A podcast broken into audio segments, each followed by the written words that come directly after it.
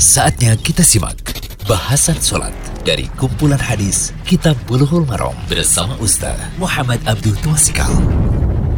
Alhamdulillah, salatu wassalamu ala rasulillah wa ala alihi wa sahbihi wasallam Kali ini kita berada di audio ke-44 Pembahasan Bulughul Maram, kitab sholat Masih seputar syarat sah sholat Kita melanjutkan faedah hadis dari hadis sholat sunnah di kendaraan Nah pada audio sebelumnya Kan sudah diterangkan ada hadis dari Amr bin Robi'ah Ia melihat Rasulullah SAW sholat di atas kendaraannya.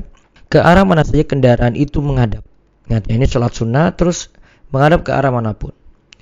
Hadis yang berikutnya lagi itu dari Anas bahwa jika beliau hendak bepergian Nabi SAW itu hendak bepergian dan ingin sholat sunnah maka beliau menghadapkan untanya ke arah kiblat dulu.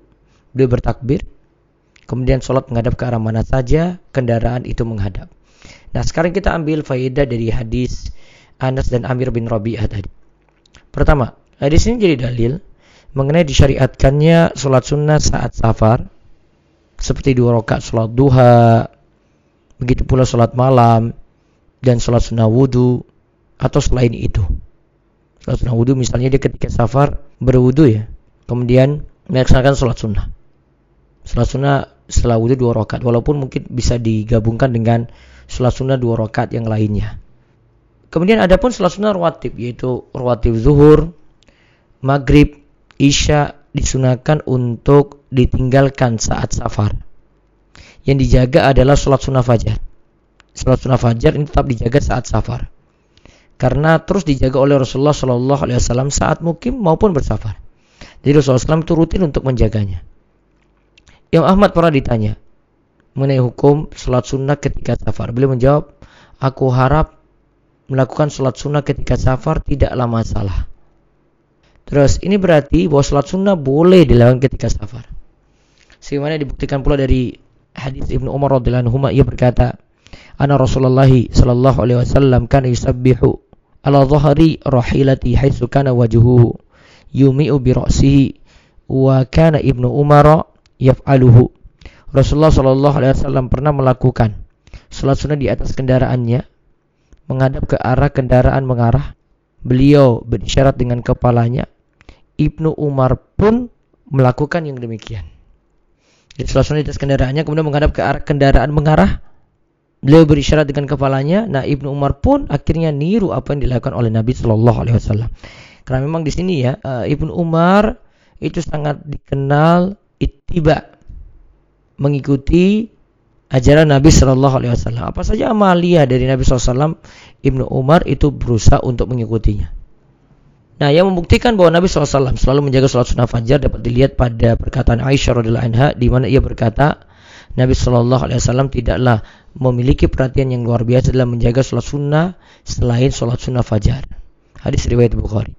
Jadi meskipun orang bersafar mendapatkan keringanan seperti di atas, namun ia akan dicatat mendapatkan pahala seperti ia mukim ketika safar ia mengerjakan sholat dua rakaat secara kosor maka itu dicatat seperti mengerjakannya sempurna empat rakaat. Berarti ketika safar dia tinggalkan sholat sunnah rawatib kecuali sholat sunnah fajar saja tetap dia mendapatkan pahalanya. Itulah kemudian yang Allah berikan bagi hamba Allah. Dari Abu Musa al Ashari radhiallahu anhu Nabi Shallallahu Alaihi Wasallam bersabda idza maridul abdu aw safara kutiba lahu mislu ma kana ya'malu mukiman sahihan jika seseorang sakit atau bersafar maka dicatat baginya pahala sebagaimana ia mukim atau ketika itu ia sehat. Hadis riwayat Bukhari. Jadi nggak usah khawatir, walaupun sholatnya kosor, walaupun meninggalkan sholat sunnah rawatib, tetap mendapatkan pahala. Kemudian kedua, hadis ini menunjukkan bahwa orang yang sholat sunnah saat safar di atas kendaraan boleh menghadap ke arah kendaraannya berjalan. Ia tidak diharuskan menghadap kiblat. Ingat ini untuk sholat sunnah ya. Hadis tidaklah membedakan untuk safar jauh atau safar dekat. Yang jelas pokoknya safar.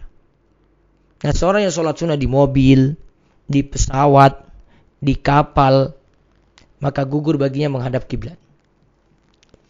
Ia cukup sholat menghadap ke arah kendaraannya berjalan. Namun jika memungkinkan untuk menghadap kiblat dan menunaikan sholat dengan cara seperti tidak berada di atas kendaraan, Hal ini bisa kita lihat di kapal yang ada di zaman ini atau di pesawat. pesawat ada musola khusus di situ ya, maka Anda tetap menghadap kiblat saat sholat. Nah itu kalau memungkinkan. Lalu yang ketiga, hadis ini menunjukkan menghadap kiblat cukup saat takbiratul ihram saja. Untuk sholat sunnah di kendaraannya tadi ya. Sebagian ulama menganggap seperti ini wajib, seperti pendapat dalam mazhab Ambali. Nah, pendapat inilah yang lebih hati-hati jika memang memudahkan.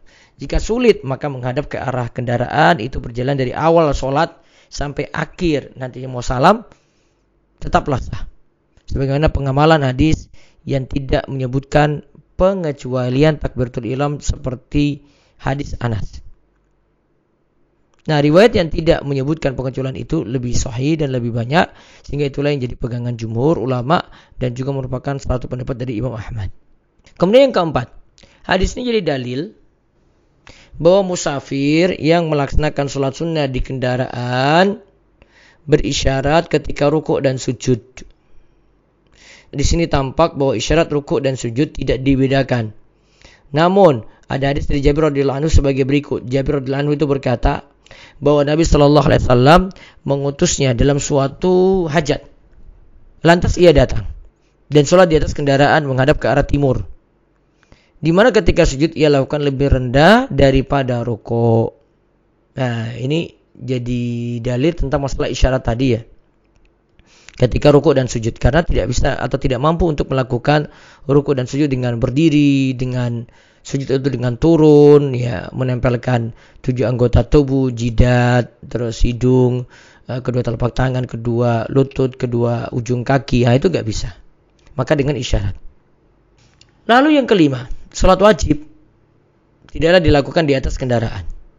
Bahkan sholat wajib dilakukan dengan turun lalu sholat di atas tanah.